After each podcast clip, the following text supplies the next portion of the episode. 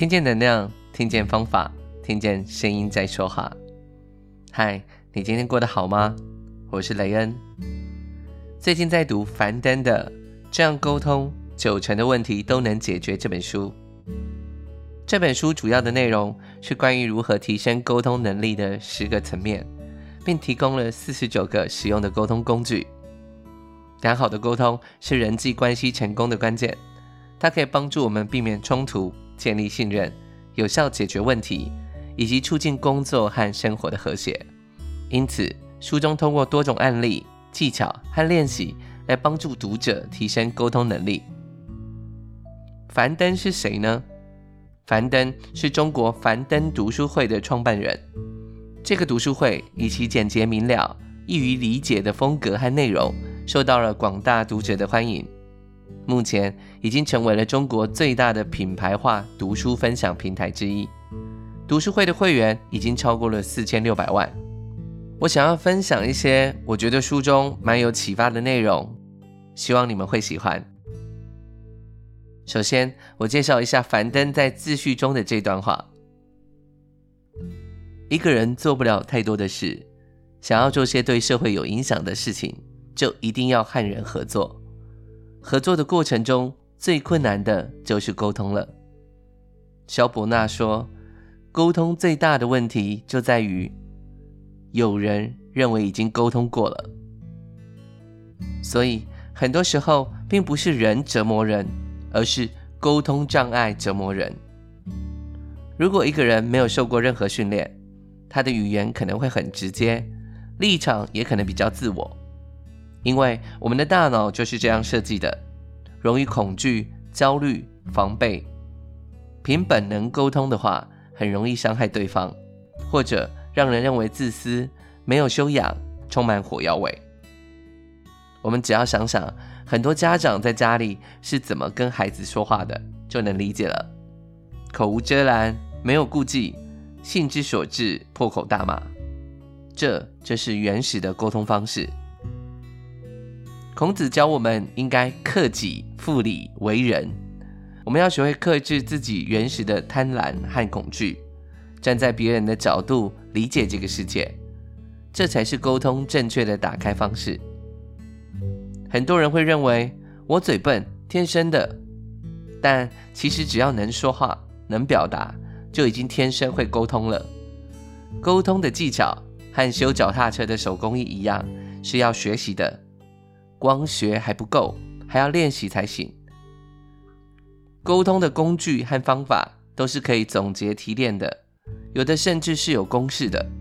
只要我们刻意练习，沟通力就能达到八十分。接下来，我们先来认识一下什么是沟通。沟通是人和人之间、人和群体之间思想和感情的传递以及回馈的过程。用来寻求思想能够达成一致，感情能够畅通无阻。那我们要怎么评价一次沟通是有效的还是无效的呢？作者提到，我们常会用沟通结果来判断沟通的效果，而对于沟通的氛围、过程和其他衍生状态都不重视，只关注显而易见的口服，而不关注对方有没有心服。这样很可能会没有办法达到最佳的效果。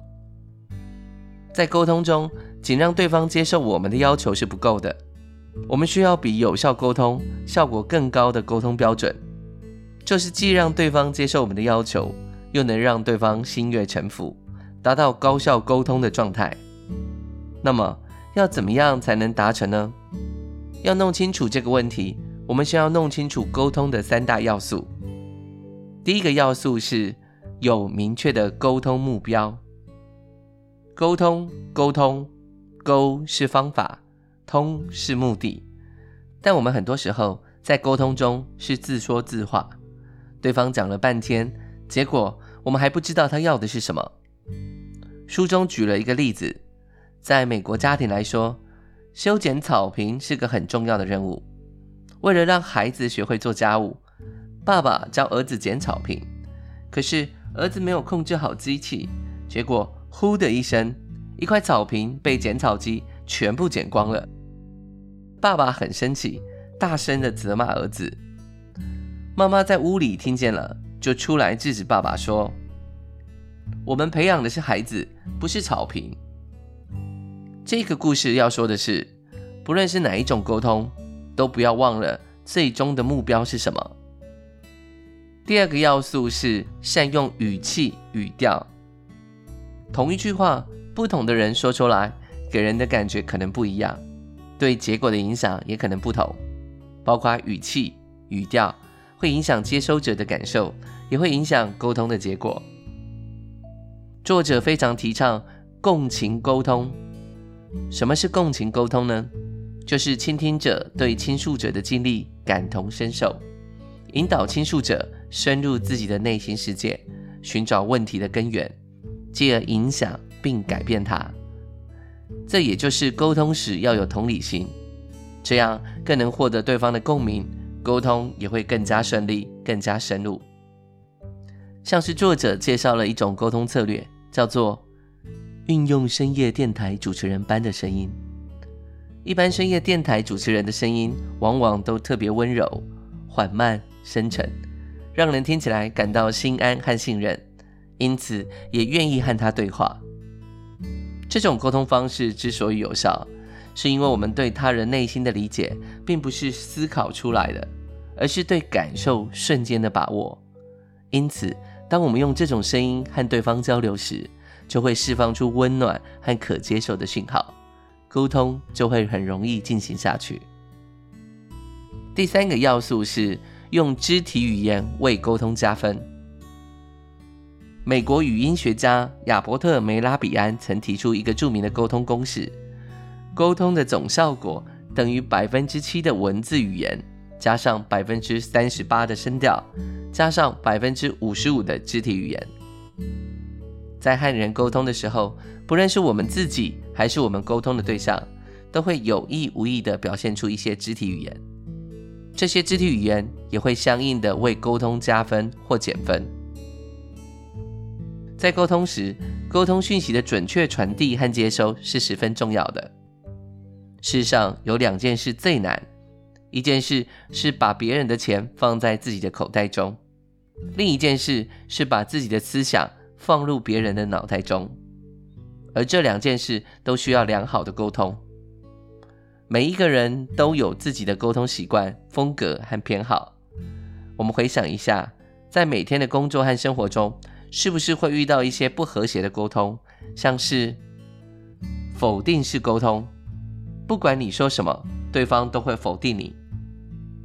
不是，不对，你这样是错的，这样行不通。打断式沟通，你的话还没有说完，对方就打断你，开始表达自己的观点。我觉得我的想法是这样的。追问式沟通，连续提出多个问题，让人难以招架。你多大了？做什么工作的？薪水怎么样？尴尬式沟通，用粗鲁、自以为幽默、低俗等方式沟通，让人不知道怎么样接话。你的话太多了，该听我说了。你抱病上班是装给主管看的吧？天哪，你手指上戴上这个戒指，简直就像胡萝卜。像以上这样的沟通，是不是很容易让人断线？为了让沟通更顺畅。我们可以适当改变自己的沟通方式，要能够清晰地把自己的想法传达给对方。不过，沟通是双向的，所以我们不仅要让对方了解我们的话，还要时刻关注对方的情绪和反应，并且听取他们所传达的有效讯息，以便做出更适当、更有效的回应。在学习如何有效沟通之前，作者提到有几个科学原则是必须要记住的。首先是真实性，也就是说，传递的讯息必须是有意义的，否则即使沟通的过程非常的完整，也会因为缺乏实质的内容而变得无效。或者可以说，这种沟通只能叫做聊天。其次是完整性，也就是传递的讯息必须是完整无缺的。否则，讯息被干扰或曲解，可能会导致沟通失败。第三个是时效性，也就是沟通过程必须在有效的期间内完成，否则就会失去意义。第四个是一致性，因为每一个人的经历、经验、知识水准都不同，因此要注意沟通双方对讯息的解读可能会有所不同。如果对方无法理解、体会或理解我们所传递的讯息，那么沟通就会失败。最后是目标性，也就是沟通双方都必须有明确的目标，否则很容易导致沟通失败。除了了解沟通背后科学的理论外，学习沟通力更重要的是掌握正确的沟通方法和刻意练习。